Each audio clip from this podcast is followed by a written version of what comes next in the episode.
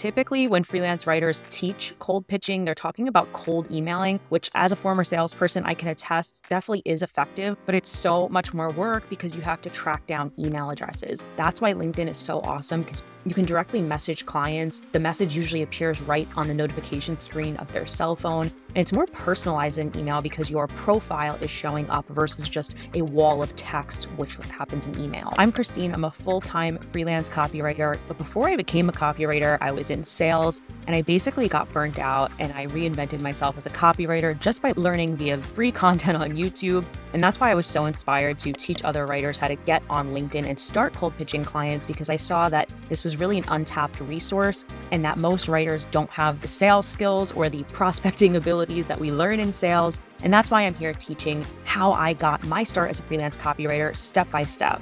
LinkedIn really is going to be your best friend when it comes to landing high-paying freelance clients. It has about four hundred fifty million users, and it's not like other social media platforms like Facebook or Instagram where you can kind of feel salesy or scammy sliding into somebody's D Ms and pitching them. LinkedIn is a business-focused platform that is specifically used for people to do business transactions. Back in the day, companies used to put their employees on their website. Literally, you would go to their website and there would be photos and you would be able to see their title and what they do and a little bit about them. While some companies still do that, it's definitely not as common, especially nowadays when people don't stay at companies for long periods of time. So that's why LinkedIn is so cool because it's really this living, breathing Rolodex of where people are working, what they care about, and how to contact them at any given moment. I think of LinkedIn as a public org chart, essentially, where you can literally get an inside view into a company and see its employees, what their titles are, and what it is they do. Also, as people switch jobs more and more often, as layoffs abound during our current economic climate, you're able to keep in touch with people in a way that you never have before. I know when people move on from companies, they send that email like, hey, here's my personal email, let's stay in touch. But the crazy thing is with LinkedIn, you don't even need to do that anymore because you can always stay in touch with people. That's really valuable. Because as our clients move on to other companies, we can still stay in touch with them and continue to nurture the relationship.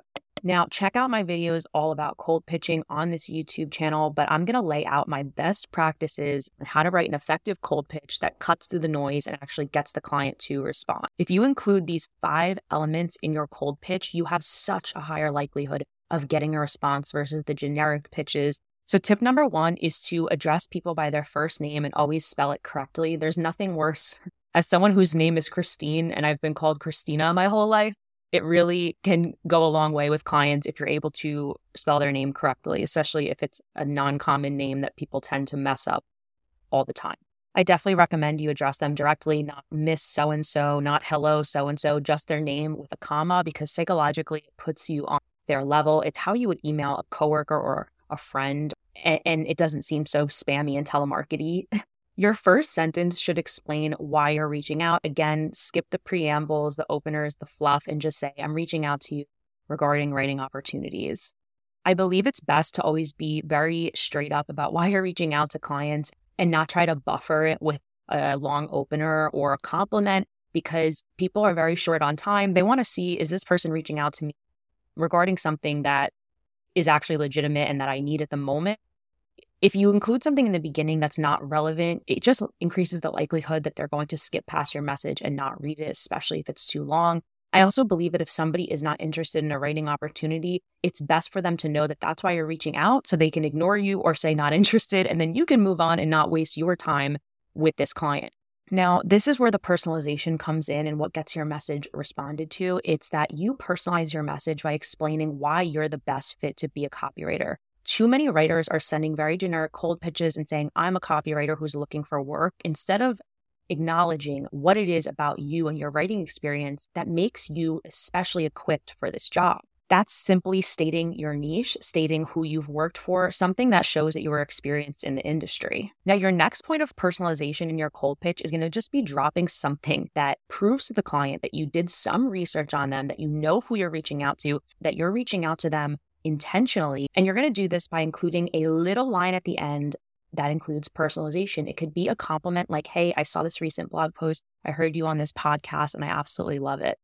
by including that personalization or saying that you've been following them for a while, something that shows that you actually intentionally reached out to them, that will go a long way because there's so much automation in the cold outreach realm these days where clients are receiving very generic messages that pretend to be personalized, but they're not. So you want to do that one little line of personalization that shows that you actually meant to reach out to them and that you took some time to do your due diligence and, and personalize it in some way. If you take nothing else away from this video, it's that personalization will get your message noticed. Keep in mind that it's always better to write a concise, casual sounding message versus something long or overly formal.